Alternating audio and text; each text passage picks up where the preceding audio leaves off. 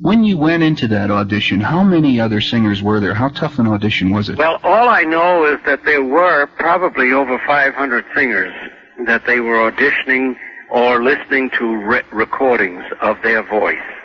That's what uh, Jack and Mary and the agents told me later. They, they had auditioned over 500 singers.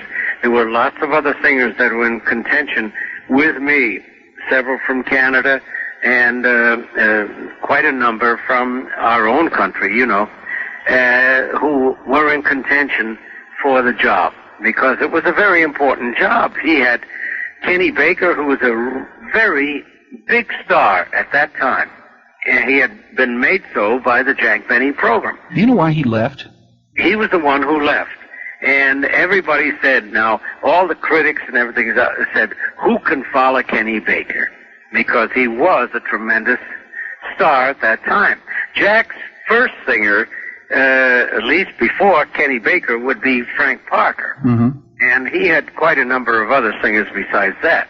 He had uh, James Melton in the beginning. He had somebody else. And uh, he had a number of singers. Even after Kenny Baker left, he had auditioned quite a number of singers and tried somebody on the program. And uh, they didn't work out. And then I, I got the opportunity. And uh, thank God, uh, it, it worked.